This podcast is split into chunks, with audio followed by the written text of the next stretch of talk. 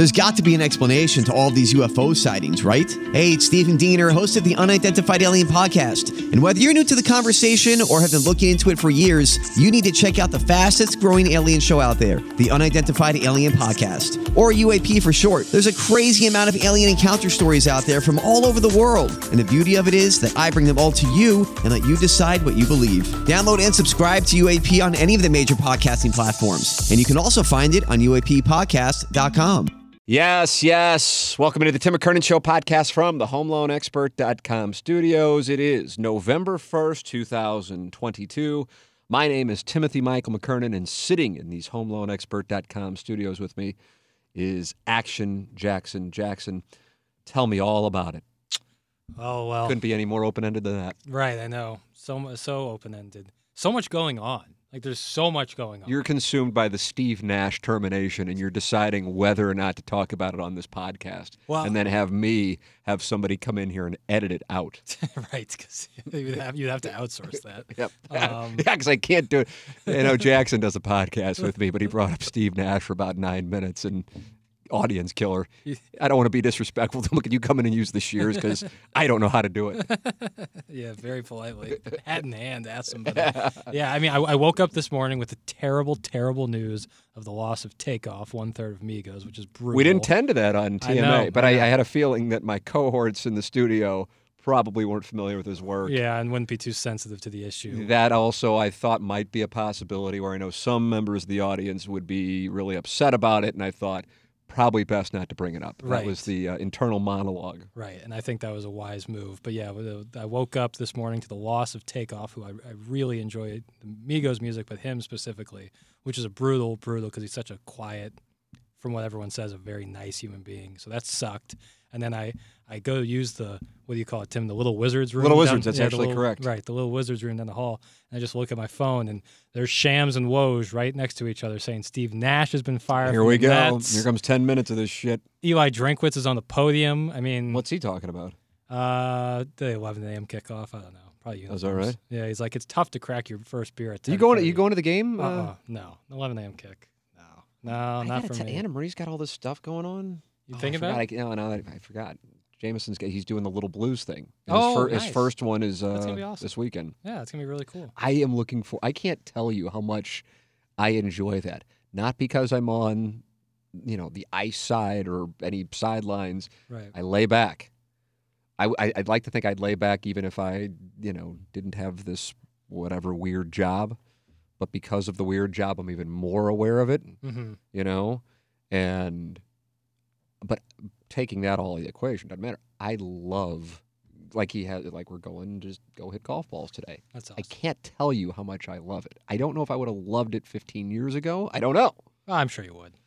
I don't think I would. I don't think I would have been as, as at peace with it. Sure, I think is the best way to describe. I think I would have loved it, but I would have been like, I still want to go out and be Right. at the. I think I would have still want to been at the tag, stag bar. I don't know. It would save me a lot of money. Right. yeah, we once mentioned the title of one of these QFTAs was once I used to travel a lot of money at this stag. Oh, and it's the truth.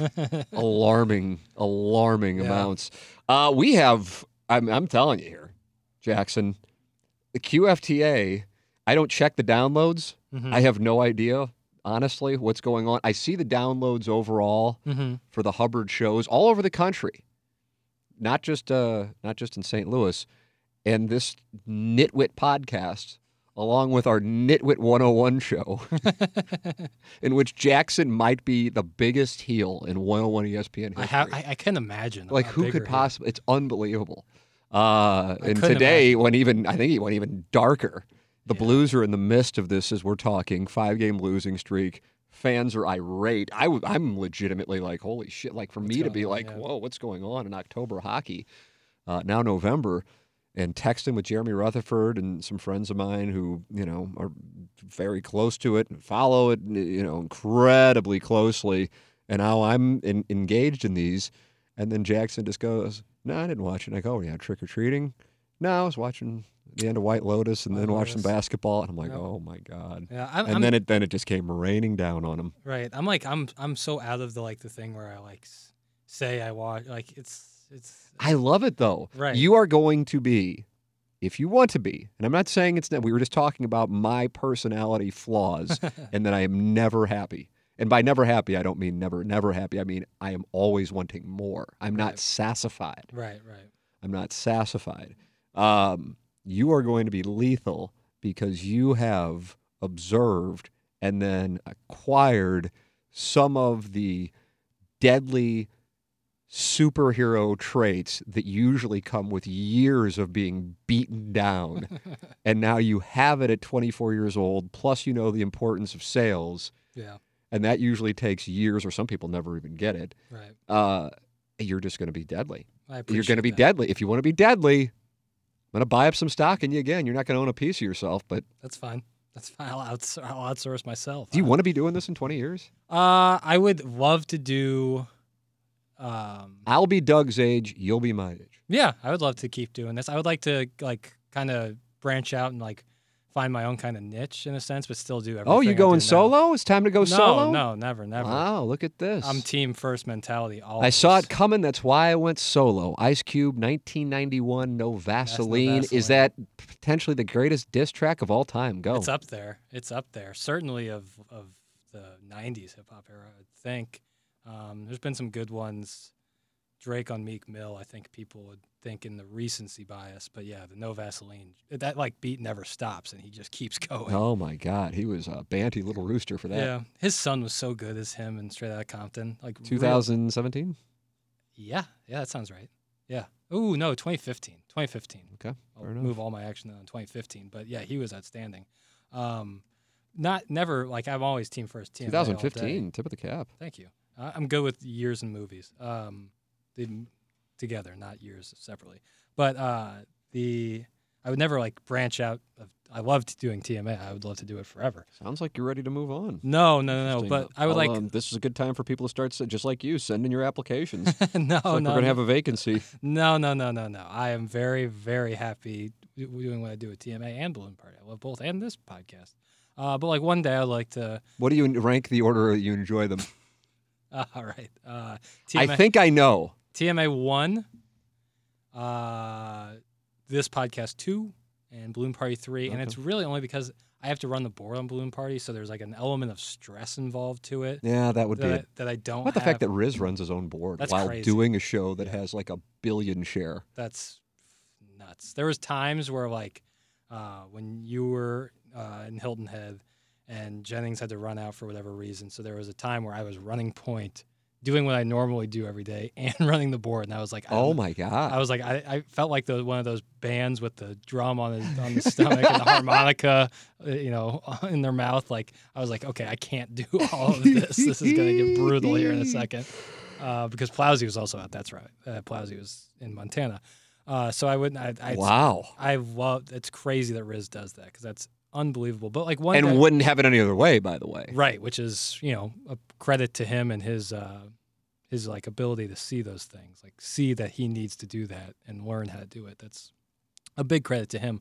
But like one day, and this is being dead serious, I would love, love to do like a semi-serious basketball podcast. I would love an opportunity to just like shoot the shit. So that's one for me, one for them. Vinny Chase. right, right. You recognize that's not Right. going to necessarily be. So Balloon Party's Aquaman, and my podcast, this basketball podcast, would be, certainly be Medellin. That's Medellin. I hope it'd be received better. Right. Um, but that's yeah, that's definitely a one for me kind of thing. Do you have your co-host in mind for the basketball podcast? no, I need one though. Rock would be a good. I was about to do say, I thought it might be Rocky. Love to do one with Rockio. He has currently does a pod, a basketball podcast with Bob Ramsey. Yeah, he does the Billikens thing. Yeah, um, which I love that he does that. But yeah, Rockio in the building right now. But if someone were to come along and I'd work with them, I just, I couldn't do it alone. That's yeah, it's crazy to me that some people can like do a podcast completely by themselves. Like Ryan Marcillo does one basically completely by, By himself. Yeah. What about the fact that back when I started QFTA, now the first episode I think included the Plowhawk and Iggy, if I'm not mistaken, right,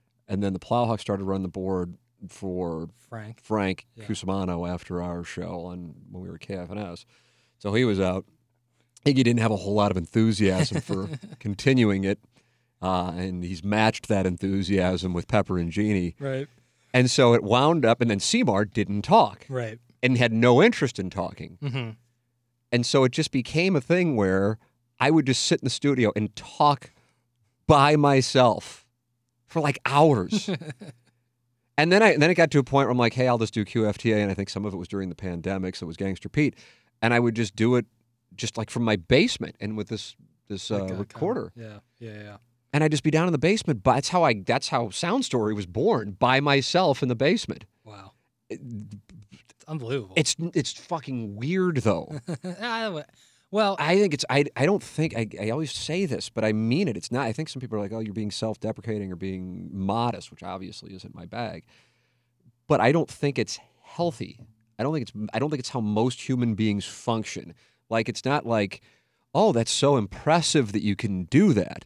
It's wow, that's a little fucking odd that you can do that. Do you see what I'm saying? Right. Well, the way I see like the way you do it because I've seen it is like you, you if you get on a topic, it's like uh, a street in San Francisco. There's a big downhill, and you catch a topic, and then you start running downhill, and then it's, Mm-hmm. And then it's zigging and zagging well, like yeah, you- Lombard Street. Right, right, and you can't. You know, you can only stop running once you reach the bottom of the hill. So it's like But then somehow I find another hill that then I go Oh, down yeah, on and yeah. has nothing to do with the hill that we were just on. no, and you never climb back. Never. And I don't even know. Like I started this, this whole train of thought where I'm like, I'm buying stock on you. Like I like to try to find it's like there's a map. Yeah. How did we get on this? Yeah. The downloads on this podcast. That's how we got there. Right. And I said, I don't know what's going on, but we're getting more emails for QFTA. So perhaps it's coincidentally, I don't know. And back to back weeks, erotic story. Right. Which is outstanding. That to me, you know, that's the. I think Joe Rogan probably knew he had something when he had back to back weeks of erotic stories sent in. Hundred percent. Yeah, that that was the moment. And and I have to tell you, in addition, it's a it's a diversified set of topics. You'll be happy to hear this. Esteban Yan has returned. Oh wow. The I mean, this is- sweaty man. This is a special edition Yeah. Of could, QFTA. very special. And uh, and good news for Jackson is in an hour and 21 minutes. I know I have to be in a sales meeting, so there's a hard out. So everything you dream of is happening with today's podcast. Yeah. This is what dreams are actually made of. This is it. This is it. Well, without Ryan Kelly, it wouldn't be possible. The homeloanexpert.com is the name of our studio sponsor, and that's Ryan Kelly, longtime title sponsor of TMA, and since the very beginning, and we are now what's the math? 61 months into this podcast because we started on October 1st, 2017. We had a huge blowout gala uh, last week when I remembered on the air that we had just celebrated our fifth Yeah, anniversary. it's and- crazy how fast oh that gala was God, put together. that was a wonderful, wonderful gala. Uh, thehomeloanexpert.com. Mortgage rates continue to go up and down, even swing over a quarter point. Rates are lower at the thehomeloanexpert.com. The Home Loan Expert has lock and shop programs that can lock you in at any time. The Home Loan Expert can protect that rate for up to a year, and a simple refi can lower those monthly payments if the rates drop in the future. Go online at thehomeloanexpert.com. And once you have that home, well, now you're working with James Carlton of the Carlton State Farm Insurance Agency. He is my insurance agent, and I would like to see him become yours as well. James Carlton with State Farm in Webster Groves. Give James a call, 314 961 4800. That's 314 961 4800. Go online at carltoninsurance.net. Home, auto, life, insurance. He does it all, and he saves a lot of families money with children under the age of 25 uh, on car insurance. So if that would fit you, give him a call. You will be shocked by how much money you can save. 314 961 4800 or go online at carltoninsurance.net. Jackson, would you like to tell the people about Mark Hanna of Evergreen Wealth Strategies? Yeah, absolutely. You know, if you've been listening over the past week or so, you've heard me talk about how great a communicator Mark Hanna is, and that's that's something that's so key. You know, I, I'm a guy who I work with Mark Hanna. Like I, I call him a couple times a year and get on the phone with him and talk with him uh, outside of TMA, just talking about like my personal finances. And it, it's so great and refreshing to have someone who is so not only interested in your life, but interested in helping you get to a goal that you have. You know, if your goal is to save up money for your kid's college fund, if your goal is to go on that awesome European vacation with your family, if that goal is to save up for your own retirement, Mark Hanna is interested and wants to help you get to that point. And he's going to communicate and articulate the ways to do it. And that's what's so important uh, for me is to be able to communicate with someone who knows what they're doing and is also interested in you. So if that all sounds good to you and you're looking for ways to save money, get in touch with Mark Hanna. If you already have somebody, consider making the switch over to Mark. I think you're going to be really happy if you do it. 314 889 0503 or go online at evergreenstl.com. All right. I mean, we got Let's settle in. we got a lot going on here. Uh, we do have an erotic story, but Jackson, that's not where I'm starting today. Oh, wow. All right. Good evening, Tim. This is just kind of a this is kind of like you like Lisa who texts into balloon party, I do. She's a gem. friend of the feather. Yeah. Uh, sh- I get the sense she's not a Tim McKernan Show podcast listener. If I had to bet, I would doubt it. But if she listened, I bet you. welcome in, Lisa. Uh, here is what we have. This is just kind of a kind email, but sitting in the uh, sitting in the inbox. Good evening, Tim. First off, I want to thank you and the TMA team for giving me comedic relief for the past two plus years, specifically during COVID. I'm a home health physical therapist, and we were thrown into the fires of hell that the pandemic caused for our senior citizens. Every morning, I would turn the show on, enjoy a few hours of general banter and shishawali conversations before an absolute stressful day of work. My wife was thrown into listening, and she got entertainment out of the show. I view TMA as a reality uh, radio program, specific characters with their storylines and specialties. It's honestly must listen to radio day in and day out so you don't miss what happened the day before. Thank you all, and congratulations on the much deserved move to Hubbard. Thank you. And that comes from a gentleman by the name of Corey Herman. Thank you, Corey. Thanks, Corey. Just a nice. That's so nice. Those aren't now. I when I meet people, I will hear things like that, Yeah, agreed. but and understandably so. People just don't when they're feeling good about a product or a show. Don't just go. You know what? I'm going to send a nice. But in this case, this gentleman did, Yeah. and I thought that was incredibly kind. Yeah, that's why like when if I'm looking up a restaurant, I, I kind of handicap those Yelp reviews because who's Oh, going to leave a review if they love you know? right? Yeah, well, somebody related to the owner, but Right. yeah, it's it's a. I Right. agree with you. But that is such a wonderful. I'm going to take word of appreciate it. mouth. Yeah, always. Yeah, Uh, all right. Uh, this one's about pick six. nice. Who's winning pick six? I think I went three and three again. I think I'm just you and Unit are tied. Is that right? Yeah. My, me going three and three. That's all it takes. Thank you.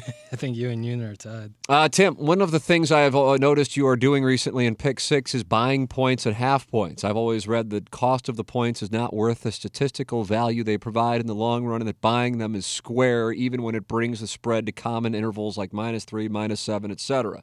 Are you approaching this with a different perspective that's rooted in data or an expert's analysis? Have I been listening to the wrong experts? Again, I'm enjoying the show. That comes from Ben. I need to do some honesty in media here. All right? Mm-hmm.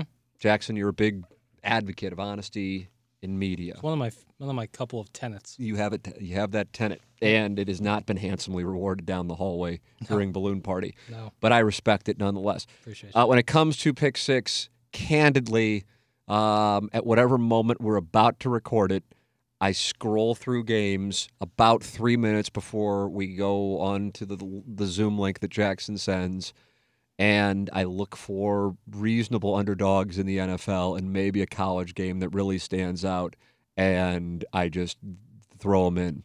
So, I in case, on the off chance that anyone was wagering along with me, number one, I'd like to apologize. I certainly didn't advocate for it or instruct you to do it, but Right. if you were, I apologize. Although I guess I'm above 500, so I've made people money. Yeah, yeah.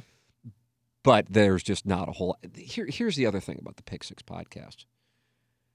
I, I, I- I think we could have a great gambling podcast. I think we'd have a great gambling podcast. But the way that we've done it was to try to get as many, well, not try to get as many people on, but to have the Joe and Iggy dynamic. Um, and we have and, and we have six people in it because it was Gangster Pete's idea, and then he brought in his buddy G Unit. That's where G Unit came from, who I now know and I'm a huge fan of, by yeah, the way. Agreed. Uh, and I really hope he gets the help with the obesity that he's been working with. Yeah. And Jackson, of course, is on it. And so to get all six people on at the same time, it would require doing it at night. I have zero interest in that after doing a minimum of four hours of radio and whatever we have after the show. And I'm about to digress right here, Mm-hmm. but I'm going to do it, even though this usually isn't directed at me. It's more directed at Iggy. You work three hours a day. Right. Most people are. Yes, we may be on the air for four hours, but it's like nonstop. Yeah. I can't imagine too many shows are basically nonstop like ours are. We have one four to five minute break per hour, and then in addition, if if all the, our jobs were about was about seven to ten, or in our case, seven to eleven, that would be it would be lovely. But Yeah. that is not the reality Not of the the business. So, just as a brief aside, on the off chance you want to rage on schedules, uh, now, however you feel about everybody's schedule individually, that's up to you. But I'm just telling you that there is a lot more to it than just um, the hours that we're on the air. But with that said, eh, now having two children, the last thing I want to do is like at seven o'clock hop on a Zoom and watch a bunch of guys guess football games and give teasers. It's just it. So the way to me to do it, if you really wanted to do it, and like I really wanted to de- delve in, would be to get somebody who actually has a track record of success.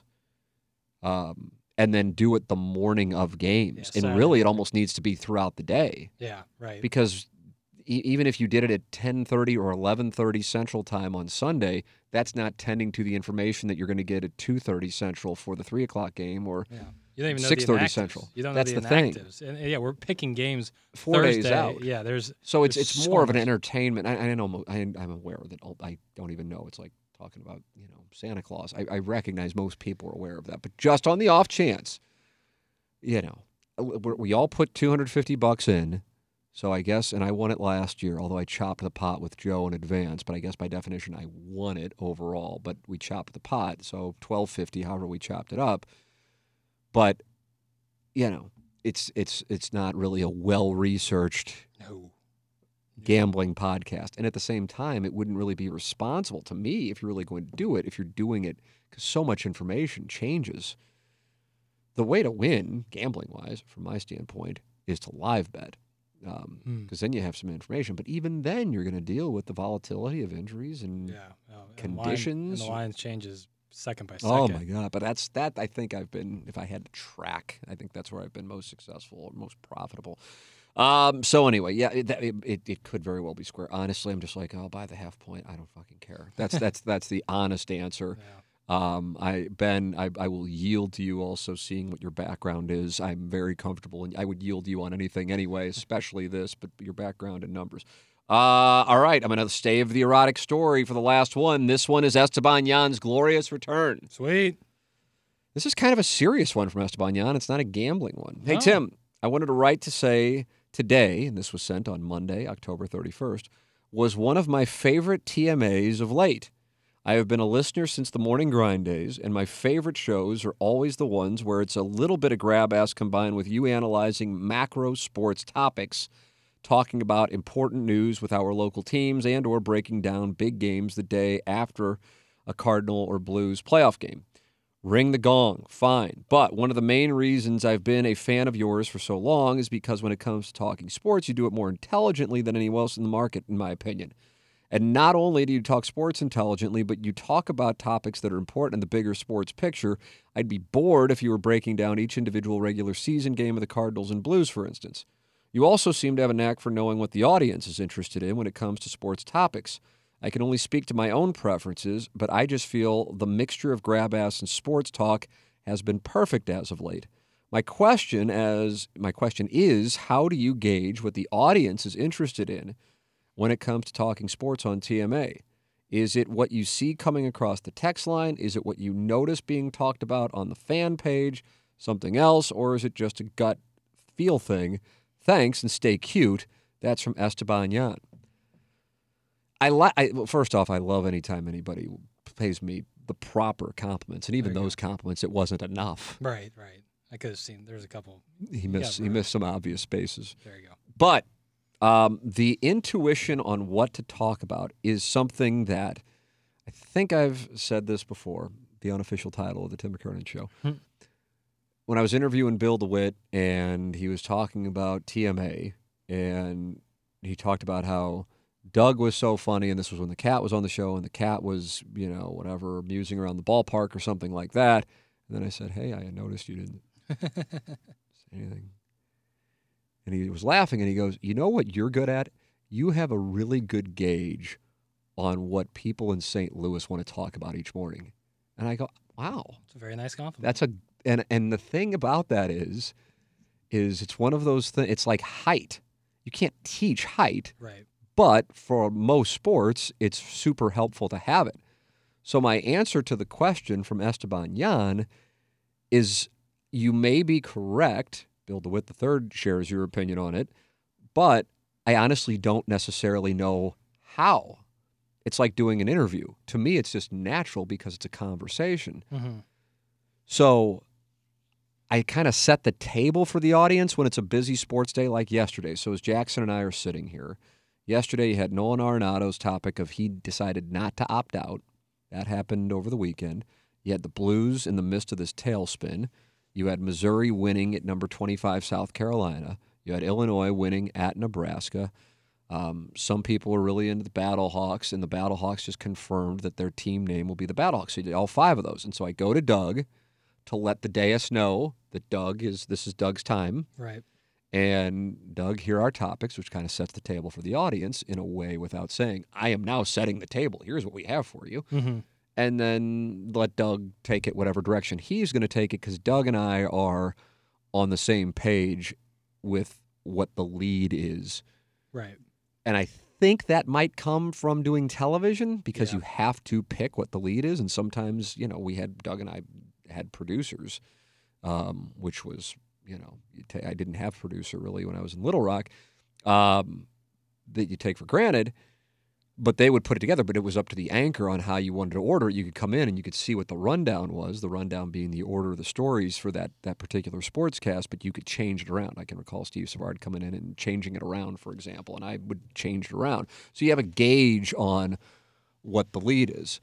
Um, and I, I also think, but again, I don't necessarily know how or why I arrive at this conclusion that, for example, Missouri sports, Missouri football, are going to have a higher engagement, for lack of a better term, on TMA than it does on Balloon Party. Yep. And the Blues have a higher engagement on Balloon Party than it does on TMA at this time of year, this being November 1st.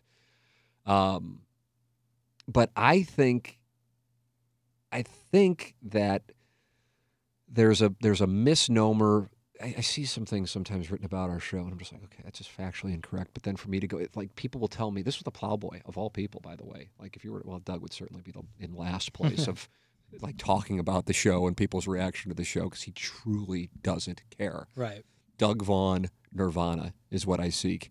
Yep. Um, but the plow goes, and we were just, like well, it was like in a commercial break, and I was walking to get water or whatever, and he goes, "It's so weird. Some of these people who listen to the show think they know more about what's going on with the show than us on the show." And he goes, "I can't figure it out." And I go, "Yeah, you know what? I'm glad you've gotten there. I got there a little while ago. By a little while, I mean a couple of years." And I go, now that I'm just like, yeah, I can't, I can't win. Right. It's kind So of I- I'm not, I don't even bother with it anymore. Right. It's like okay, go right that we do this or that that, that this is going on. I can't it- it- even if I go and tell you that that's not the case and maybe showed you screenshots, you're still going to believe what you believe, right. and I can't do anything about it. And so it's like okay, fine, fuck it. I can't. And in a way, the ba- the uh, the baby's getting thrown out with the bathwater, as they say, because I know not everybody is. Because you're talking probably about a much smaller population of the audience that, that is the vocal who are convinced that this is the case or that this is the case or whatever. But um, I because I like to interact with the audience and answer questions, but when it's done in a public forum, people feel like, oh, this is my chance to like get Right. a line in on Tim and you know really. And it's just like, yeah, I don't need. I just there's no. I'm just at a point, and I don't know if it comes with having a family. I think it might, or it come with going, ah, they fire me. I'm going to Jupiter, so fine, fuck it. I don't know. I don't know where, because that's not the way I was even just a few years ago. I don't know what. I don't know. I don't know how or why. In a way, it's a shame because I'm so, what I think anyway, transparent with the audience.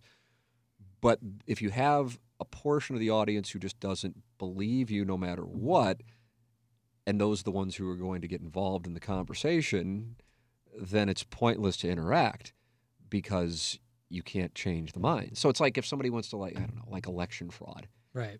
I, I don't know. Did you see the 60 Minutes this past weekend? By the way, No. it's just a fascinating little situation in Arizona in particular.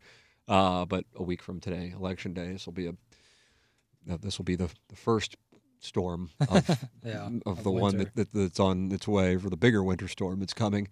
But uh, Yeah, and you know they just cite the data, and the guy goes, "Well, that's not what I believe," and he's like, "Well, that, that's It's- the data. it's- It doesn't- it's- it doesn't matter." So right. it's like I, I look at that and I go, oh, "Yeah, I'm Scott Pelley," you know, and this, you know, guy who's probably going to become a state senator in Arizona right. is, you know, the people who are convinced that what take your pick of whatever the fuck, you know. So it, I don't, I don't know how to explain it outside of it's intuitive and it does come from interacting with people but you also i guess you could see what people are engaged by um, not Yeah. necessarily by what they're writing but but for example I, I talked about this and it upset some missouri fans if, if let me put let me put it this way jackson if i could if i had my choice of topics anytime i'm doing a show my choice my choice it would be it wouldn't necessarily be all Missouri football. But that's what I'm most emotionally attached to at this, not necessarily at this moment in a season that's not going anywhere, but that's what interests me. That's what I'm making sure that I'm going to watch. Not necessarily this time of year with golf, um, and I don't pay. I haven't watched a second of live golf. It's not because I'm, you know, on some kind of moral principle. I just am not interested in it. Sure. But like if you're talking about the time of the Masters or certain tournaments where you know big names are involved, whatever the case might be, um, adult films, Mm, mm, mm. restaurants, maybe movies, certain television shows, Right. Cardinal playoffs, Blues playoffs. But I, I said at the outset, Missouri football. And so when we had a discussion a couple of weeks ago, which I thought was a pretty good discussion on Missouri football, there is a portion of the Missouri fan base that believes that we would rather not talk about it and then it impacts Missouri's prominence in the market because we would rather just talk about the Cardinals and Blues. And that couldn't be any further from the truth. It's just not true. Right. But I can say it and then it doesn't matter. Right. I'll be told that's not true, even though I like. Why would I lie? I just, it just doesn't matter anymore to my career. It's it's the game's kind of, you Right. know, it's over. Right. So why? Like I have, I don't have to go. "Oh, God, if I don't say this, then they might not. You know, Doesn't affect it actually. it just it's it yeah. It just doesn't matter. So you couldn't you couldn't come to a place to get more transparent sports opinion, not because I'm some fucking hero, but because I just don't need to say anything other than what I think. It just doesn't matter. Um, and and Doug is in is in the same category, which might be one of the like, kind of the secret and maybe forgotten ingredients about TMA is that we both pay attention, know what's going on, and we'll give our opinions without people going, oh, like today we had Chris Kerber on. You saw the text line while we had Kerber on, right. and here's Chris Kerber who knows more about the Blues and hockey Yeah. Forgot about hockey more than most people Oh. know about it. And he's getting his ass lit up. And here's a guy who will be critical and is really critical for a guy who is the play-by-play guy. Right. And but it doesn't matter because people in the minds like he is not going to share my opinion and say Berube needs to be fired because he's on the Blues payroll. And that's just it's just not the way that it really works. But especially in our case when we don't work with or for a team, that it's just going to be here is the deal. And but it, it isn't about oh I don't believe that and here's why I don't believe it. I don't believe it because it doesn't match my opinion and therefore Exactly. it can't be true, which is essentially where politics is now. Yep. Yep. So, going back to the conversation of talking sports on TMA, I think that there is a bigger discussion on Missouri, not because there's all of a sudden a lot of interest in Missouri. I mean, they're what a four and four team that you know, even though I know Missouri fans are at this moment riding a big high of the South Carolina win. The reality is they're in the lower half of the SEC, and I'm a Missouri fan, which is amazing that I have to say it, but you know because I feel like Missouri fan base is like currently MAGA and RINO, uh, and I'm RINO. That you know if I don't like kiss the rings of everybody in Columbia, that I must not be a true son. Um, that that it's it's not about that. It's about the show's engagement from the audience's standpoint of the circus that is created around Missouri football with me and Doug maybe giving our honest opinions on it, and then the plowboy and, and you, Jackson, and also you being more transparent as a fan in particular about basketball. Yep. Um, and then the plowboy and Iggy just kind of, you know, sniping in and firing shit all over the place just for that. And then that's what gets people engaged. So if you're an Illinois fan or you have no love for Missouri, you love when the plowboy and Iggy just shit on it. Even though this isn't by design, by the way, I'm not like, okay, Iggy, plowboy. You Right, right. that- I think that's what people think too. Right. Uh, like the lady who we had on thought that that was yeah. like a game to like get attention. It's, It's like, like, yeah, couldn't be been on for 20 truth. years, and you know, if you really think that I'm like trying to get an audience, you know, by having a guy say he wants to see Missouri lose, great, whatever. That's the thing. I don't care, but I think it makes the show better because I kind of don't care. right, and that's the thing, man. Like to what you were saying about like you could tell people, you could send them screenshots, you can provide them fact. It doesn't. If they have an agenda, if they have a thought that they are convinced in their head is the correct thing, there's nothing, right. and absolutely that's the nothing that you can do to change their mind. and I don't I don't know that that has I don't know when it started because I don't feel like it's necessarily like in other words somebody saying I was wrong not even being on the radio or podcast and saying I was wrong or on social media but even privately Yeah. Oh yeah. because I feel like I have done this I'm very careful with it but like I don't know I've got a few examples in relative recent history about like TMA and I'm going yeah that's I don't know what to tell you that's not true Yeah, I love when people say that they're wrong. I love when people say. I agree with you. and mostly in media of some sort. But like, I love when people are just like, yeah, you know what, I said something, um, and not like they're like apologizing, but they're like, whether it be like I have this take about this guy, and it's like, no, I was instead of doubling down right and going down with the ship, it's like, you know what, I was wrong. I now have new information, and I'd like to say that my previous take or whatever previous statement, whatever, was incorrect or was, you know, I, I, I disagree with what I said before, and I've changed it. I love that because that shows like that you're getting honest and out that, that you know then as a reader or listener or viewer that you are getting somebody who is giving you their honest opinion Agreed. but at the same time as we've talked about before at least at, in this moment and this isn't limited to sports certainly if anything it might No. be you know the, the politics is yeah. uh, is the bigger one where you just you just you do go down with the ship and you never back off the take and i'm just like yeah so this okay here's this person on this issue. I don't even need to read it. I already know what it is. And it's so fucking boring. Yeah, like i love love what bill maher is doing right now. Mhm. I, and I and I I don't know how closely you watch him or and it's not because I necessarily share the opinions. It's because I don't know which way he's going to go on things and he's pissing off both liberals and conservatives. now I think he has a strategy to it. I actually think it is a grand plan. And I think, just to give you my thesis on what he's doing for those of you who are even aware of what I'm talking about, is he is sitting there going, How in the world has the country gotten to this point? Okay, I travel to and perform in states intentionally that vote red. And now I have an understanding of the reasonings why people who otherwise would seemingly never vote for Donald Trump vote for Donald Trump. And it's a lot of stuff that the left has either been attached to or espoused on social media.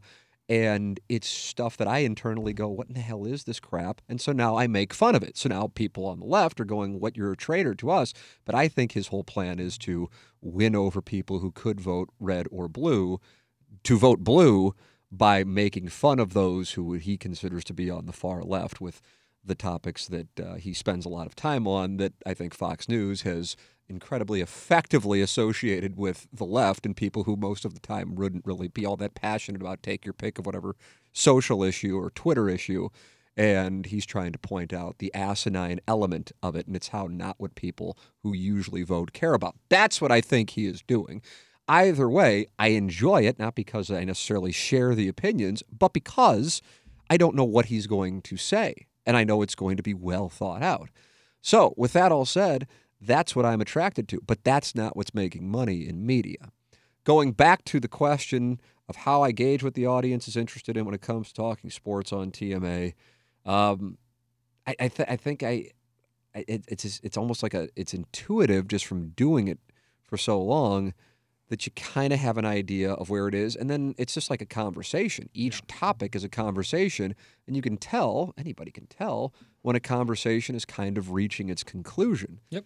And so once the conversation reaches its conclusion, I then reset. You can get involved by texting in 314-881-TMA5, and we thank Engineer Design Facilities for sponsoring the text inbox, go into the live read, and then out of that, change the topic. Yep, it's a it's it's very formulaic in a sense because you know, but at the same time, it's like you said, it's just natural.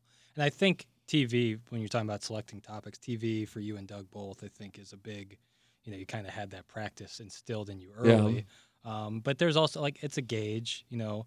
you know, if, if a team is playing at the t- like, you know, Cardinals are in the playoffs, there's no Blues story that's going to be bigger than the Cardinals. If the Blues are in the playoffs, there's no Cardinal story that's going to be bigger than the Blues. Right. Uh, so it. it, kind of falls into place now. Monday, yesterday was a a different kind of thing because you know Nolan Arenado's news is you know pressing, but it's also it gets new, but it's not as like pressing as what's going on with the Blues. And the Missouri just came off this road win, but then again they're a team. That's If he would have opted out and it would have happened on Friday afternoon, it's the lead. yeah, But because he opted in, you kind of got a sense that was going to happen. Right. I never was like, "God, I don't think he's going to opt out. right, Um, it wasn't, but then it leads to a bigger discussion. And you can't go wrong in St. Louis with talking about the Cardinals. But that doesn't mean, I'm going to jump in here. That doesn't mean that, okay, if the Cardinals played, even if it were the whoever they're competing with in the division, that you automatically on a take your pick random Tuesday night game in May, that you lead with it. right. And so I think the thing, I think actually, this is kind of counterintuitive is the words I'm, going to use, but I don't know if that's the right term here.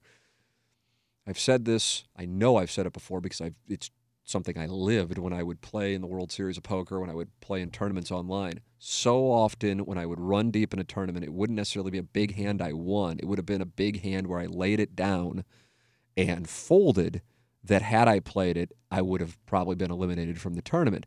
And so what I think TMA has done well is we don't force sports just for the sake of talking sports. Right. And so therefore when we are talking about it, number 1 the audience knows that we're really engaged, but then number 2 for us it's fresh. right. And so when Doug and I in particular and you mm-hmm. um, you know, are in a serious conversation about something that we watched and we have some knowledge on, um, and and are like actually having like a serious conversation about it, it it it it's not well. We know they told them they got to talk about Right. this at this time, and so they're just doing it, even though. You know, it's April and the Cardinals have lost three in a row, and now we're going to do a thing of, well, should fans be concerned? I Right. mean, you could triple what I make and tell me that's what I'm going to do, and I'd be I, I'm dead serious. That's the thing about where it, it it's not. It, this isn't. When I'm saying it's over, it's like I'm at a point where if they said it's over, I'd be like, okay, it's fine. It was 20 plus years. It was great. I'm ready to move on. Mhm. In other words, I'm not looking to dance if somebody says dance anymore. Right. That's what I mean by it's over. It's not saying I have wealth beyond my fabulous dreams and I can just go, I'm shutting it down. Um, it's I just have no interest in dancing. Yeah. I'm done dancing. Mhm. And so if I am a listener and I can find a show or a host who you know the person is in the mindset of this is what I think, I don't which is why I like Strauss, which is why I like Gabe. Mhm. Um, because I know it's what they really think and they don't give a fuck what the audience if the audience likes it or not. And it's not it's also going to be coming from a place of information as well. It's not just like, okay, I'm going to say it. I know it's going to rile people up just because it's not going to be popular. Right. That that to me is when you achieve some semblance. We talk about Doug Vaughn not giving a fuck Nirvana, um, and I'm talking about that with like social media comments.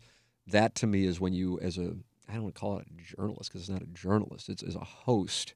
That's when you reach from what I'm interested in. That's what I like. But it, but that's what we like. yeah. Right. That's. Obviously, I don't think that necessarily is what the greater population likes. Yeah. Like, like for example, let me ask you this: on a television show right now, sports. Stick Mm-hmm. to sports. Who do you view as a sports host, analyst, where you go, that person is saying exactly what they think, and they don't give a shit? And I'm taking Charles Barkley and anybody on TNT show off the So table they, for you. they have to be on t- on TV. yeah, Uh, because that's that's usually it's not always, but it's usually where there's going to be like millions of dollars in play. Wilbon. Interesting. Okay. See, I don't watch that show anymore. Right. Wilbon. I can see that. Yeah, Wilbon would be Kornheiser probably too. Um, I don't know how much information's there with Kornheiser. Not that he tries to pre- present that there is. I mean, Yeah. that's kind of been his thing. Is that he's Right. kind of a drive-by sports guy. and I kind of think of that with Wilbon because he's like highly, highly, highly intelligent. Right. Like he is such an intellectual. I had a buddy who went to Northwestern who had the opportunity to sit down and have lunch with Wilbon. Oh wow, how Yeah. was that? And he said we we sat there for an hour and didn't talk sports until the final five minutes. How about that? we talked about life and school and job opportunities and stuff like that. And then eventually, in like the last five minutes, like the Bulls came up. Yeah. and that's and he and that he's like that is everything you need to know about Michael Wilbon Yeah. is that he's so intelligent that what he does and makes a lot of money doing, he probably won't talk about unless you bring it up. Yeah, it's interesting because if I were like to meet with somebody and I found common ground and engaged in a conversation and we're just fucking off at a bar or something like that, the moment they would either say, "So, what's like to work with Iggy?" or "What do you Right, think about the Cardinals off season?" I'd be like, "Oh fuck, this is, Right, this is you know, right.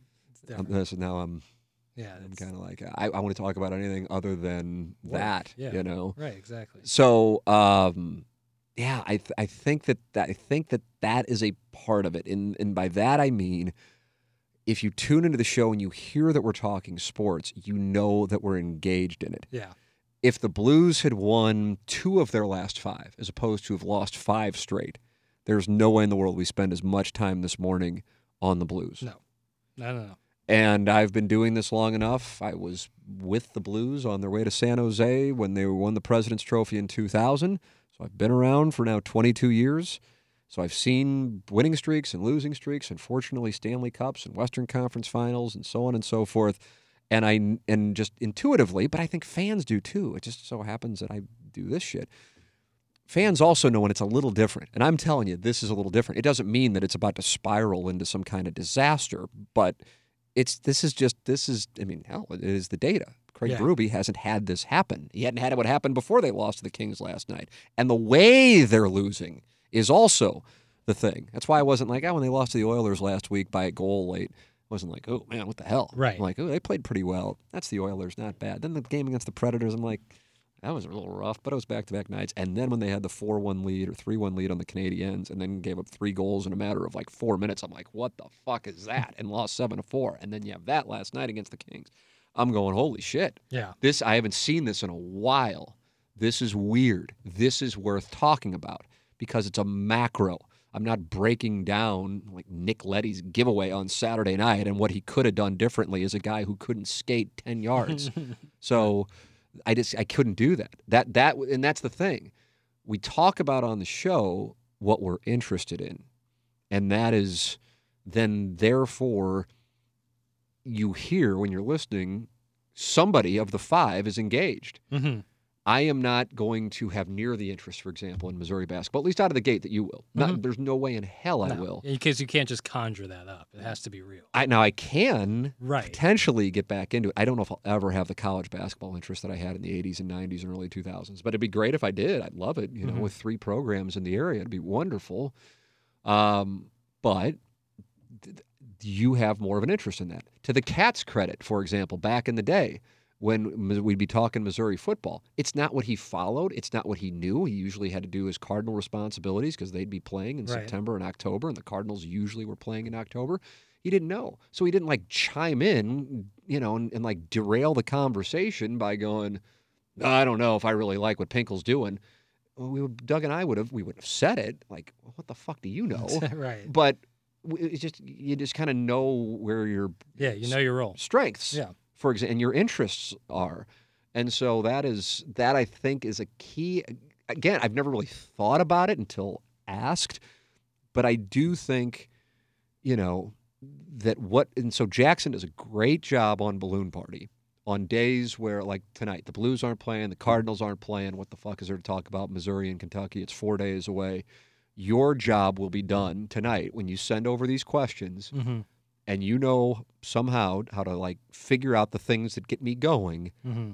and you send these questions that I will then use that are usually macro questions that aren't about like last night and like what happened in tonight's game 3 of the World Series which barring some huge storyline Is not going to be. is not going to get me going or move the needle in St. Louis. and or move the needle and that's the other thing. So it, so you have to kind of serve those two masters. You have to engage your host and you also have to engage your audience. right. And sometimes if you're right, and sometimes if you can engage the host, then automatically the audience will be engaged right. because the host, and I'm not saying this is me at all, but the host is so um, dynamic or intriguing, and people just want to hear their opinion that it doesn't matter what the topic is. That was a, that's something. I said this to, to Joe Buck when he was doing that interview show. Like he'd have guests on who I, but I'd see oh, he's going to have so and so, and I'm, eh, that's one I'm going to pass on. But then I'd get going. And, God, the interview's so good. I have zero interest in this particular sport or this particular athlete, but I'm now watching it and I'm engaged because the caliber of the interview Right, right. has pulled me in. There's some people out there with their with interviews where it doesn't matter who they're interviewing. You just know it's gonna be good. Like Marc Maron is one of my favorite guys like that. Like when he gets somebody on, like they have such a rapport that it's a that they're able. Howard Stern, another one where it's like guy like people go in there and you know that no matter who it is, you're gonna get a really really good honest conversation. That's the best. I can't get enough of that. And I know Stern had Bruce Springsteen in yesterday, and I'm, Right. am- that's uh, that is on the itinerary. and guests who aren't promoting anything. That that is a huge key. Like people who just drop by essentially, like Sure. just to come in and talk. or they know they're going to promo something, but then it's like, well, we'll do the promo. Like, I, like Jon Hamm was on with Stern. I don't know Uh-huh. when it was a couple weeks ago. Uh, the great Alvin Mack DM'd me to let me know about it because I'm not listening regularly, and I went back and listened to it. And he was certainly promoting Fletch, whatever it was. Have you Right. watched that? No, I mean I've seen Fletch the original, right, but, this, this is no. Jon Hamm in the Chevy Chase role. I don't know Right, how it no, was, I, I yeah, but it led, it just led to an overall incredible interview. right, right, And Eh, so I think I also think there are people who want to be interviewed by certain people and considered an honor, and that they also want to perform. Like it's I've heard over the years, whether it be from Howard or from back in the day, take your pick of I don't know who he might have been talking to Hamm about this. When you were on Letterman, it's like that's the one where I would get nervous because I wanted to make sure I performed, even though it might not have had the bigger audience between Leno and Letterman. That was the one where you felt like if you didn't perform, he wasn't going to get you over. You know, you had to perform. He would he would kind of do an awkward face or pause to convey he wasn't impressed. and uh, and so yeah, if you have somebody who you know, like I've I've talked about it, young page views.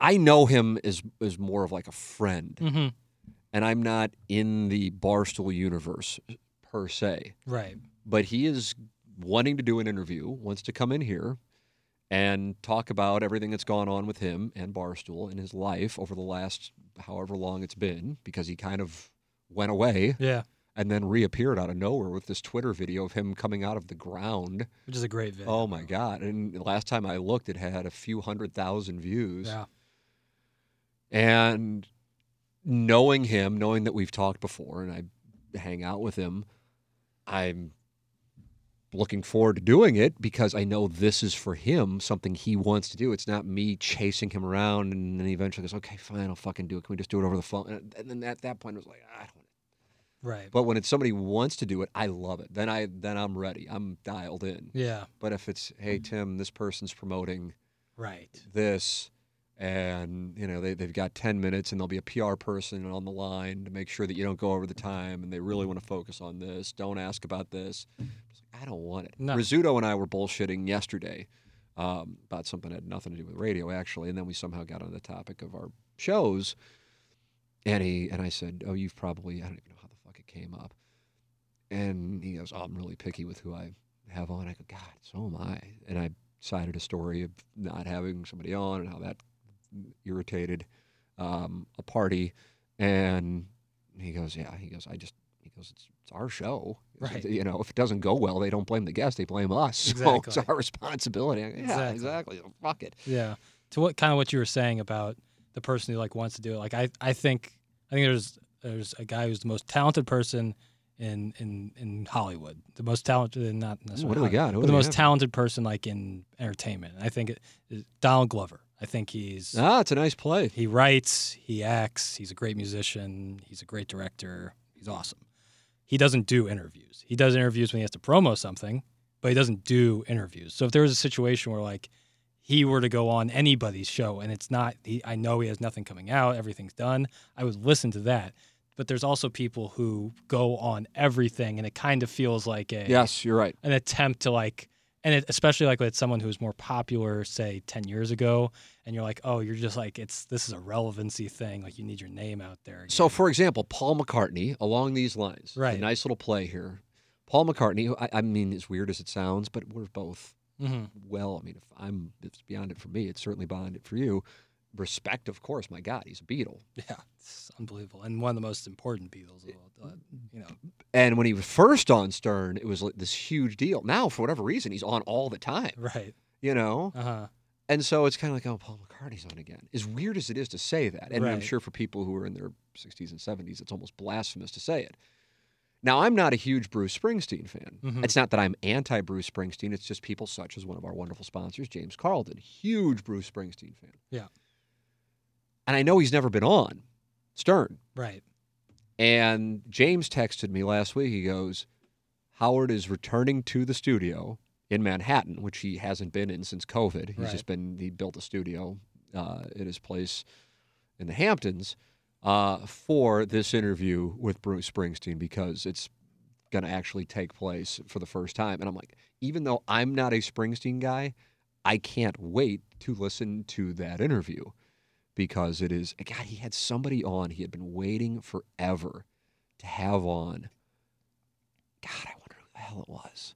And it went. And somebody, a bunch of people emailed me. T McKernan inside STL.com.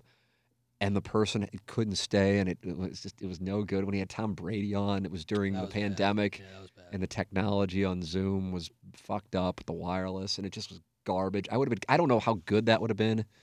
It's. I have nothing against Tom Brady. I keep going back to this thing. I'm just not sold on him in the broadcast booth. This is well before whatever people are doing with shitting on his personal life and his divorce. Just. I just don't. I just like Peyton Manning. I knew he would be good at it. right. Just not sure Brady's going to be good at it. Although, in fairness, Greg Olsen I think does a hell of a job when he's with uh, Kevin Burkhardt. yeah. he's agreed. but I don't. He's not Tom Brady as far as career goes. Right. I'm just not sure that's going to work out. Point being, that interview with Stern, I was looking forward to that one, and then I got done. I go, oh boy! But you knew Jon Hamm would be a great interview. Right. Yeah. And Jon Hamm is so charismatic. And there, Right. there's people out there who are like, we, we talk about all the, always the great interviewers, but there's great interviewees. Sure. There's- But Hamm and Hamm will pop up around St. Louis a lot. He Mhm. never says. I mean, I could. T- as weird as it is, because it is kind of weird, but it so also kind of shows you the kind of guy. If I texted Jon Hamm right now, it would be weird if I didn't hear back. Perhaps almost immediately, but certainly within the day. That's the way that he is. Right. That is. that's incredible. He's just kind of, you know, is down to earth. Now that's a St. Louis thing. I don't think if I were a guy in Atlanta, for Right, example, right. bigger market, but I think it's a St. Louis thing, and he knows kind of my affiliations and whatever, and has been on when me and Maroon did a thing with him, and, and me and Edmonds interviewed him, and he's just whatever. He's just kind of a guy. hmm But with regards to interviews, if I am going to have somebody who wants to be on, th- there's very rarely something that I do that in, it gets me f- like I'll wake up with a bounce in my step because of it. hmm Like this is the and if any, also I, I won't say I'll get nervous. It's not the right way to describe it, but I'll feel I'll put pressure on myself. Sure. It's like Think- when I do sound story Right. Think about it more. You'll think about it. hundred percent. Like I feel on a day when we have a sound story, I'm like, I, I've got to like dial in Right. because I am doing something for this person and their family that will live forever,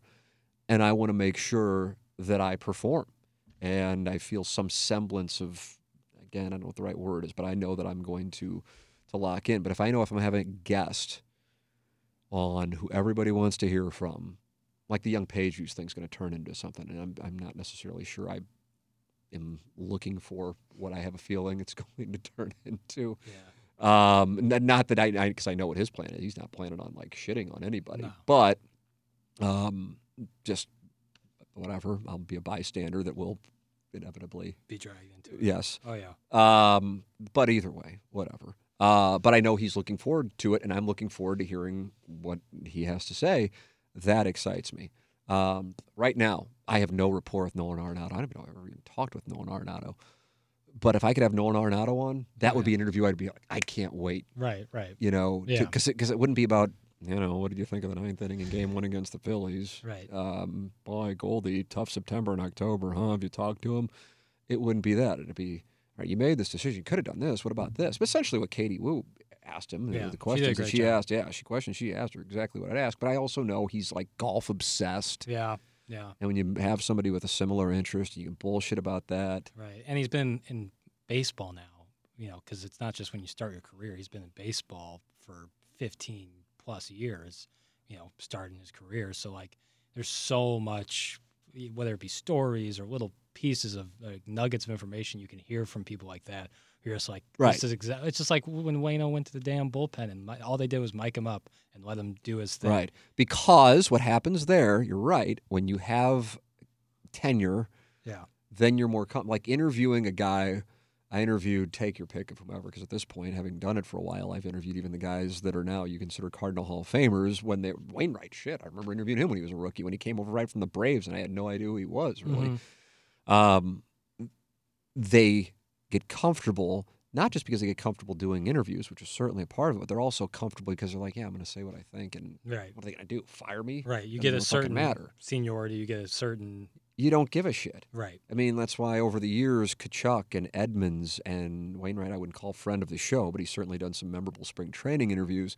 It's the guys who are kind of like, yeah, I'll say whatever. What are they going to do? Who gives a shit? Right. Uh, those are the ones who are the best interviews. And if you're a guy coming up and you're, quote, a good interview, I assure you will be pulled into somebody's office and said, you best not say that shit again. That's Right. just the way that it works.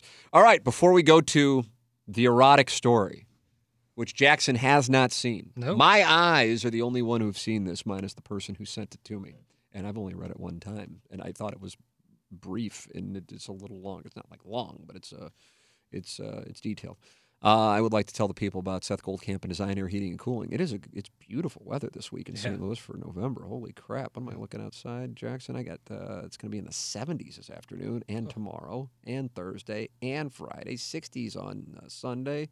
60s, 70s next week. Wow. Well, this Shoe's is gonna time. drop. It is. And when it does, make sure that your home is ready with Design Air Heating and Cooling. That's where you get your furnace check maintenance for the cold weather months. It is Design Air Heating and Cooling online at designairservice.com. You click on book now and you can get that set up. And I've gotten it set up with Design Air Heating and Cooling. I've already gotten it done. It's Design Air Heating and Cooling, the great Seth Goldcamp online at designairservice.com. And Mungenast, St. Louis Acura, and Alton Toyota. That's Mungenast, St. Louis Acura, and Alton Toyota. Even if you don't get your car from Mungenast, you can get your car serviced at Mungenast. But here's the thing go shopping for your car at Mungenast, St. Louis Acura.com, AltonToyota.com, and work with the best. That's Jamie Burkhardt. That's Clayton Patterson. That's Peter Mungenast. It's Mungenast. St. Louis Acura.com and AltonToyota.com, the official automotive provider of the Tim McKernan Show podcast. Ladies and gentlemen, it's time for what Jackson has been demanding, and now we'll finally get an erotic story. Woo! Hey, man, hope all is well. I think to keep the party safe, we'll just let this remain nameless. And therefore, Jackson, we shall respect that. Mhm. So I've been single for about two and a half years now. The dating game is so different than it was 20 years ago, and it's been a wild run for me. I've banged girls from 25 to 50 years old. I'm 44 now. Getting laid has been so easy, it's been mind blowing.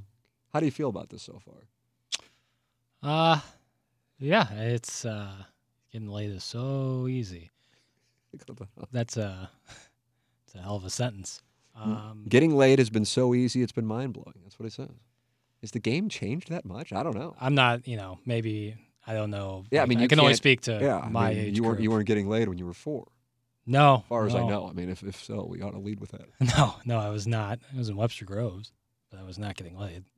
Is that what, known for promiscuity? No, just a little nugget about me, I guess. I think people think I'm Ladue born and raised, even though I've never lived one day of my life in the city of Ladue. Well, getting laid has been so easy; it's been mind blowing. I didn't know. I have no idea. I have no idea. Right. Yeah, I can't I speak to the you know 40 that that age range. Uh, let's see what we got. But this week, things took a wilder turn. About a month ago, I walked into a small Illinois bar with a friend.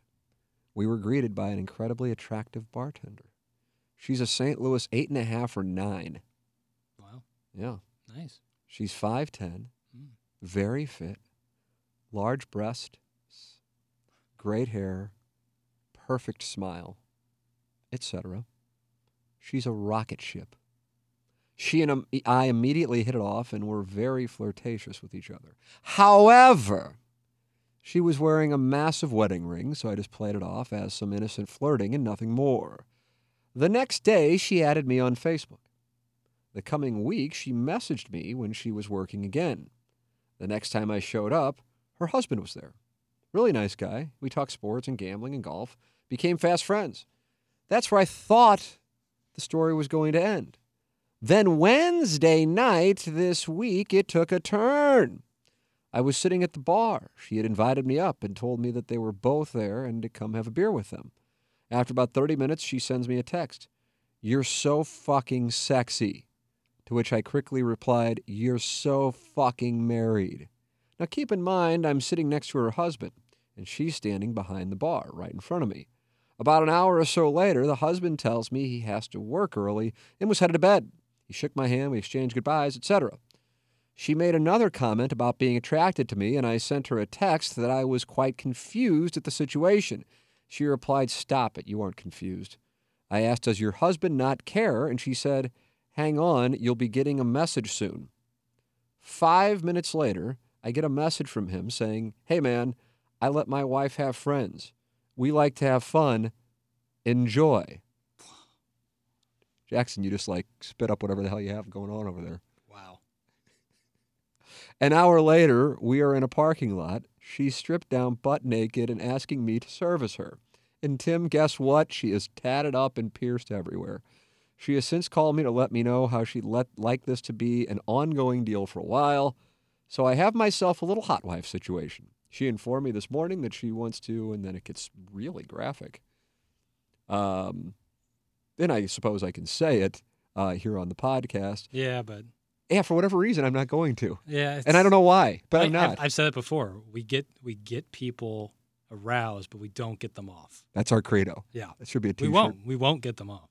Uh, and then kiss me, and then it gets a little graphic, and then it gets a little graphic. We have a sporting one here. Stay tuned. There will be more. Wow, Jackson, Jackson, Jackson. chronicles.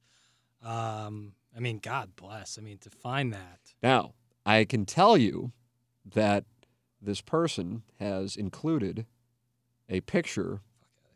so you can here. you can slide on over here. Yeah, hold on. Here you go. So Jackson will now be speaking to this from a. Jackson's nodding. I'm doing play by play. Jackson returns to his microphone in the Home Loan Expert Wow. Studios. Wow. So I can sometimes I'll be honest with you. Hmm. Honesty in media. Sometimes rating systems are in the eye of the beholder. Yeah. Lisa Ann's commented on that on the program before. Right. That what I might view as a seven, yeah. There's no. Iggy like, might view. Well, it depends. He's like we're in different time zones, it's so to not the Richter scale. Like you, there's, it's. it's in the eye of the beholder. Exactly. And so I'm like, okay, I mean, a nine, whatever. I, I, for the sake of the audience, based on the image that was included, Jackson now has seen, so we can corroborate this. That's why I'm sharing, and neither one of us. And now, if you know her, that'll be really interesting. I don't know her. I don't. I can, I can say, legitimately attractive. Yeah. You would agree? Agreed. The cat would love to tell the audience that I would hype up these ladies who would come in as if they were, you know, Victoria's Secret models. it wouldn't be. And, and honestly, I get where he's coming from. It's a it's a very reasonable opinion.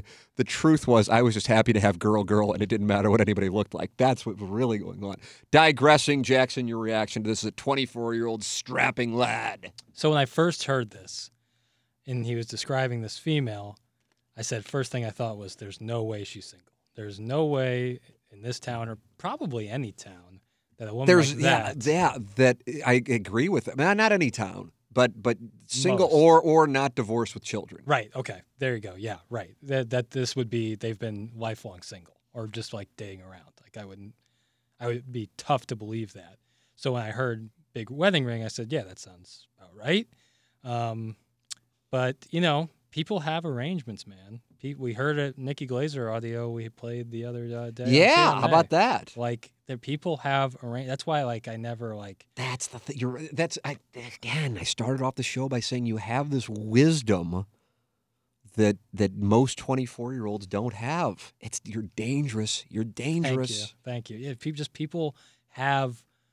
uh, I mean, and especially, you know, whether it be celebrities, Yeah. athletes. That, uh, Like I wonder person- on athletes. I'm just like, how do the the wives not know? Right. and that's and that's and it's all I would say probably most times they do, and there's some sort of. But I, but I, but I don't know. But I'm sure then there might be an agreement, or there might be. I, I don't know. I don't fucking know. I have No. no idea. And I know this. It's none of my business because I mean, I would be, I would be witness to some of it.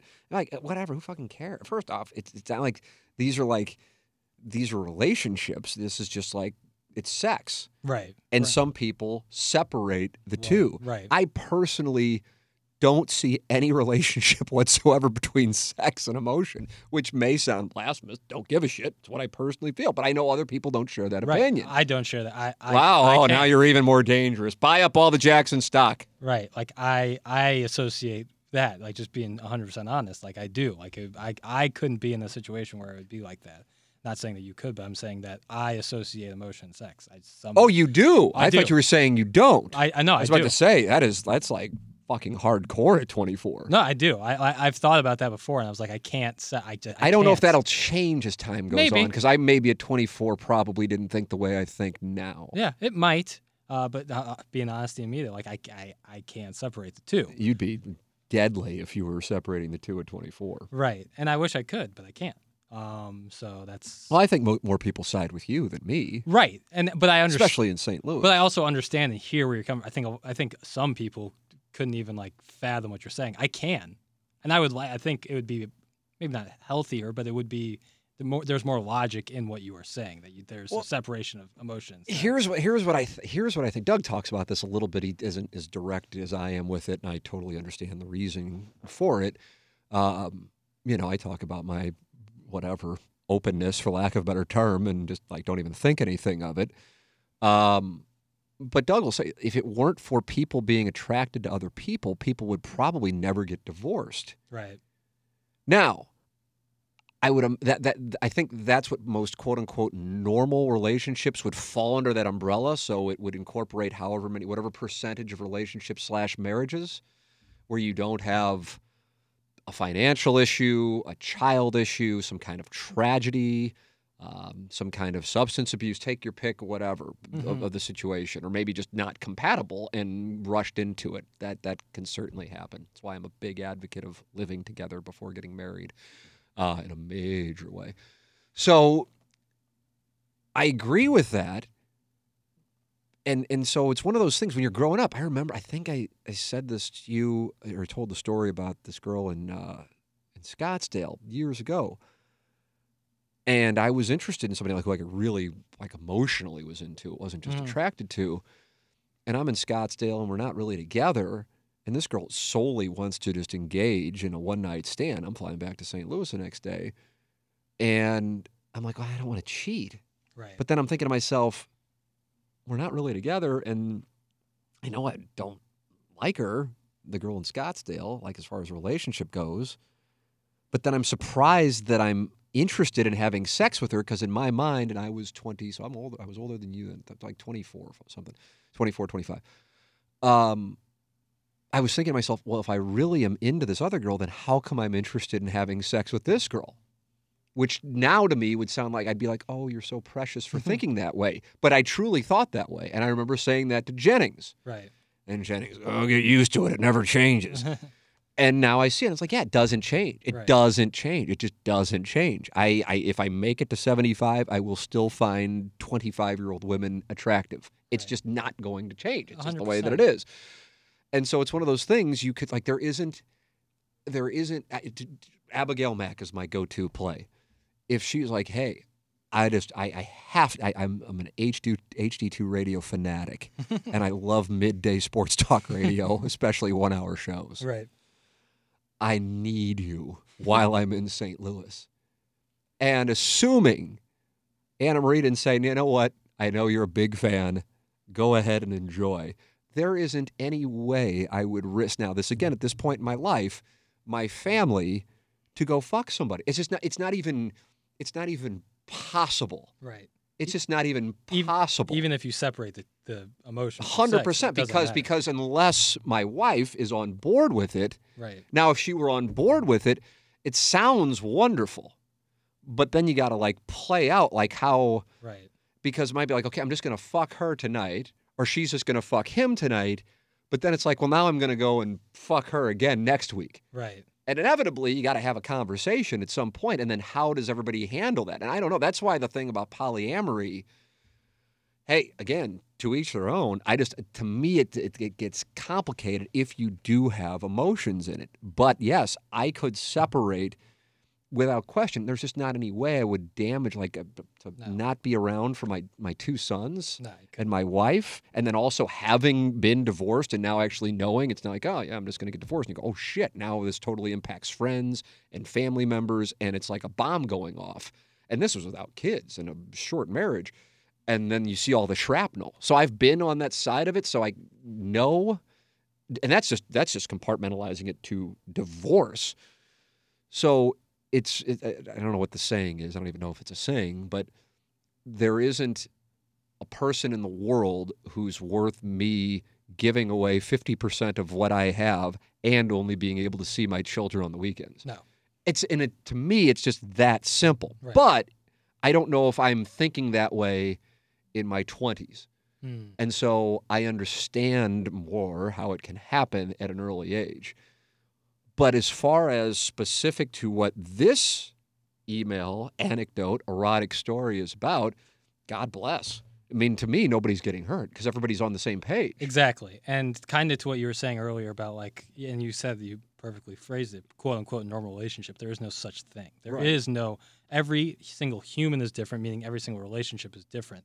And in some relationships, like two parties, the two people in the relationship can be like, yeah, you know what? Like, you know, a lot, like if you want to go and like have sex with someone else, like, totally, like totally, uh, you know, as long as you love me and our love is and you don't develop a relationship for real. I mean, it just Yeah. depends on where you are on Exactly. things.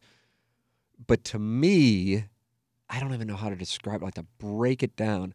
I just personally, for me personally, and I don't know how I got to this point. I'm not saying everybody should look to achieve it. Maybe I'm in the wrong. I don't know. I don't. I- If you like, you obviously think differently than me. And if you were to do a poll of a thousand, like people who didn't have their identity, because I think people would um, answer it differently if they knew their names would be attached to it. 100%. Would you have a problem with your spouse having sex with somebody else, or would you feel badly if your spouse was fine with it, but if you if they were totally fine with it, you could have sex with somebody else? Right. Like where people are on that. And for me, I don't give a shit. But now here's where I do give a shit. If let's say my wife were having some kind of text emotional relationship with somebody, to me that is more important to me. Mm-hmm. And again, I realize that might sound totally fucked up, but that's that's because it's like I could because I, 'cause I know 'cause I'm like I love my wife and I love my family and there's nothing that I would do to fuck that up. Mm-hmm.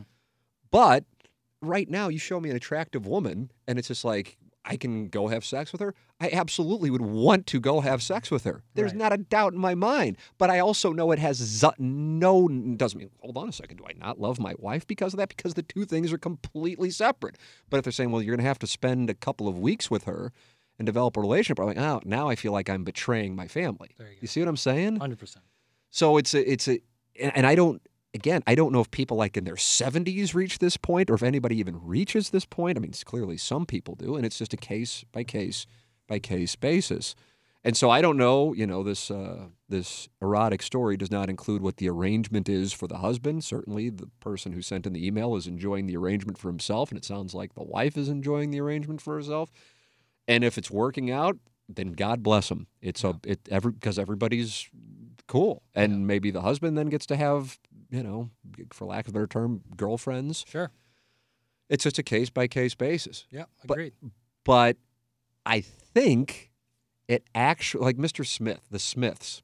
You know, have you ever met the Smiths? Yeah. They Oh, yeah. okay. Yeah, they were on the uh, Lisa Ann dating game. Yeah. It's like, yeah. He goes, it's so rare for people in our swinger community, lifestyle community, to get divorced because the reason why a lot of people wind up getting divorced is because somebody wants to fuck somebody else and Yeah. then it causes all kinds of hell breaking loose not just because of the sex but because of the betrayal that has to go on because of the lying in order to be able to do it behind the other party's back and that's the thing that is tough to come back from because the foundation of trust in the relationship is destroyed not necessarily by the act but by the deceit that led to the act and then the deceit to cover up the act Mm, yeah. So the act itself isn't the crime; it's the the the process yes. in which Right. the act was committed, which is the yeah, and I totally understand that, and I I think yeah, that's that's certainly a situation where, but in this situation in in particular, you know, not only is this like a the wife's like, oh no, he's cool with it, like the husband is like, And then confirmed. it. It's one thing to say he's cool with it, right, but then the husband confirmed he met the husband. right, that is like a that's like a,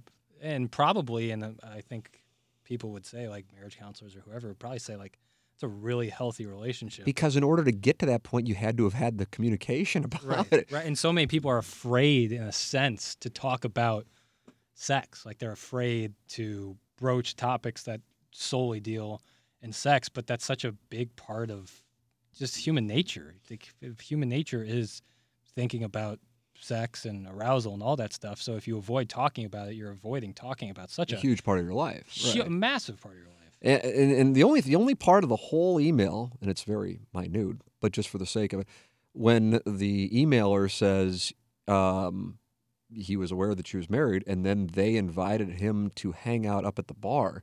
I, maybe I'm off the mark on this, but wouldn't that? Be a tell. Yeah, am I off on that? I mean, this isn't happening to me.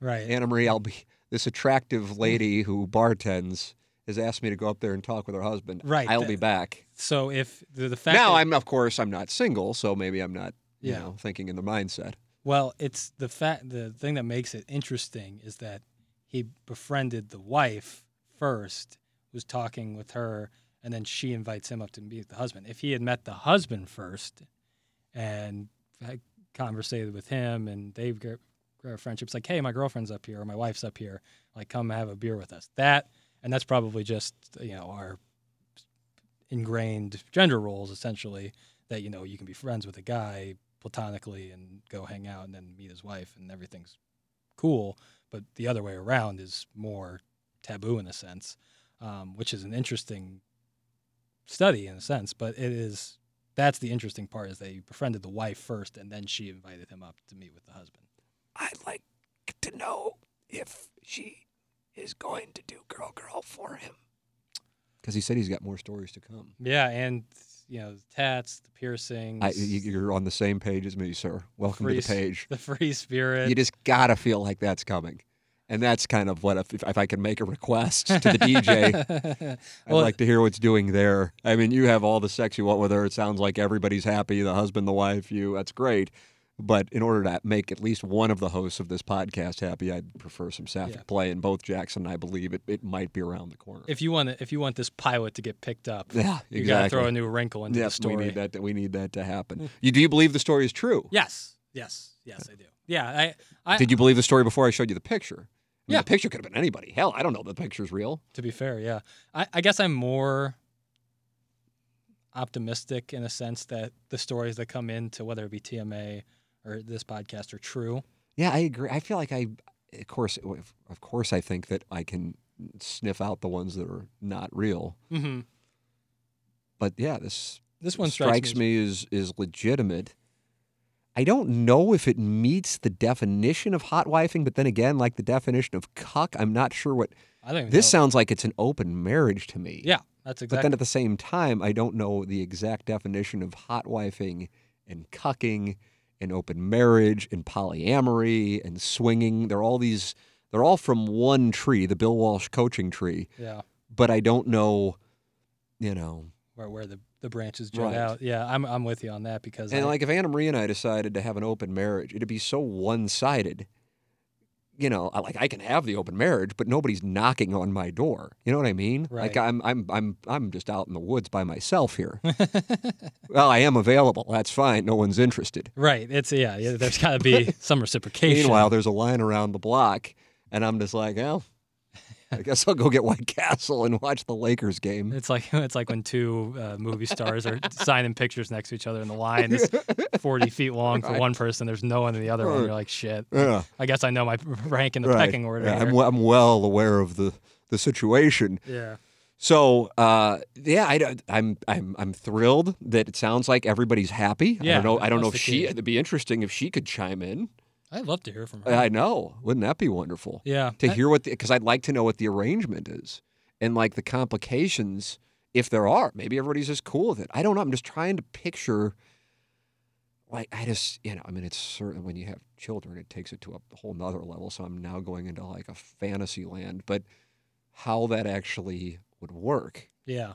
And I would, Like if I said to Anna Marie, like, "Hey, I'm going out on a date tonight. I know, you know, you got the kids. I will be having sex with this stranger I met. I should be home by midnight." right. Yeah, that's a that, that would be. I'm just trying to think, like, how does this actually play I'd out? like to be a fly on the wall. The um, the uh, so much of like what, especially sexually, like so much of that comes at birth or when you're really young and you develop. Like that's how things happen. So like I think a lot of people when they hear this would be like, oh man, that would be a cool relationship to have to have like an open relationship. Which is why I'm like trying to go into okay, let's how would the practice actually work, right as opposed to just the idea. Right, because I think a lot of people in I yeah in practice think like, oh, that sounds like good, but like once it comes like push comes to shove, like, are you actually Right. okay with this? Right. Because you can only find out one way, Yes, indeed. and so like you know, and I think a lot of people would love to say that they are, they are, but like if that's not who you are, like you can't necessarily change that, and that's okay, but you have to be able to Right. communicate that. Yeah. Like if one per- party's super into it and you're not reciprocating their enthusiasm, you have to be able to communicate. all that. hell could break loose. It- Otherwise, you're doing yourself a disservice. based on the fact that this guy's like, yeah, I'm going home and going to bed. It didn't sound like It's this was their them. first rodeo. No, no, I don't think he's That's, seen. that's that's my read. Again, we're operating. We only got the story from the emailer, but operating on the premise that all of that was true. Again, I'm a little skeptical of her and her husband invited me up to the bar, and he knew that she was married. That he couldn't, in the back of his mind, wonder right. Oh yeah. something. I mean, You I have to. right on that. You'd Especially have if to- was flirtatious first meeting, which is fine. Hey, God bless America. You go into it thinking, well, there's a chance to hear something, but the percentage is higher that there isn't. If you operate on there, you can't be disappointed. I honestly like. Hey, listen. To each their own. You always have said, Jackson, this is a sex positive podcast that does not kink shame. With my second tenant. You're right. That if if you're get if you're like you know you had this flirtatious relationship with this girl who's you're attracted to, Mm-hmm. and Jackson and I can confirm that she is fit. Yep. Uh, that my husband is going to be up there. I got to be honest with you. I'm thinking either this is a gentleman who may be interested in, Yeah. Sharing, or passing along. or penetrating me. Oh, See, you didn't think about it, but you got to take yourself. You already know the story now. yeah. I guess you But now it's like, okay, this is clearly a dynamic between me and her. Now her husband's there. They're not inviting me up like, hey, my husband's here. I'd like you to meet him. We actually have a relationship where we have an open relationship, whatever the hell they Yeah. have. right. This is, hey, it's just my husband hanging out at the bar with me. Do you want to come up and have a drink with us? Yeah. There's a lot of situations that play out. I'm your head. saying? Yeah, and I guess I didn't think about the the last one. And, that. and if you're gonna play out one situation, you gotta play out. That's all. the thing. We can't, these always aren't necessarily, I mean, it, it sounds like, and based on the image, he right now is running like Phil Ivey. Yeah. which is wonderful. But we now know the result, or at least the current result. Yeah. I'm anti car sex, by the way. They said something about they went to the Nice car. take. Just is, if if you have the option. Yeah, I've done it. I did it outside of a strip bar in Hilton Head. Wow. Uh, and the fact that there was a strip bar in Hilton Head. that is yeah, that actually surprises me. Yeah. Um, But you know, people like it no matter where you are. right. Well, when I'm involved. And uh, and it isn't the most comfortable, but hey, in this case, I guess you know, I don't, I don't know. Here's what I need. I need, I need her to email in, and if they don't mind, and maybe the husband too, explain what their situation is.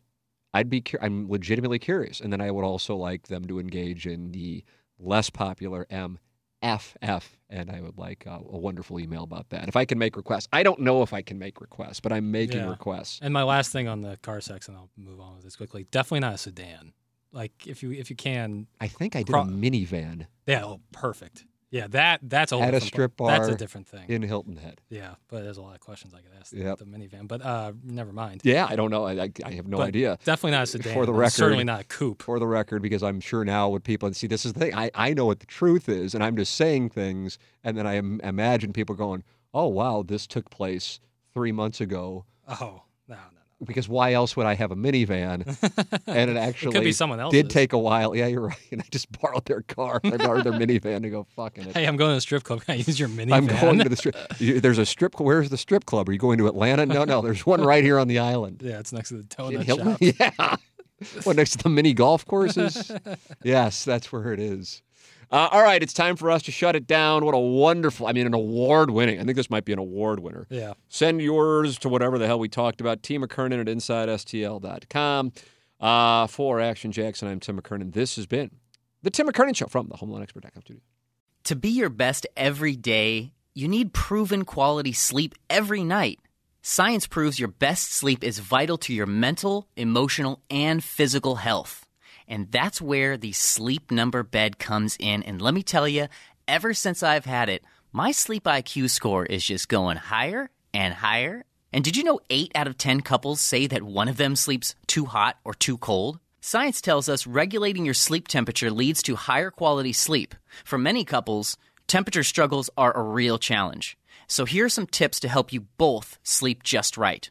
Look for beds designed with temperature benefits such as the new Sleep Number Climate 360 smart bed that actively warms and cools each side so you both sleep blissfully comfortable. And now save 40% on the Sleep Number 360 Special Edition smart bed. Plus, special financing for a limited time. Only at Sleep Number stores or sleepnumber.com slash podcast one. Sleep Number, the official sleep and wellness partner of the National Football League. Subject to credit approval, minimum monthly payments required. See sleepnumber.com for details.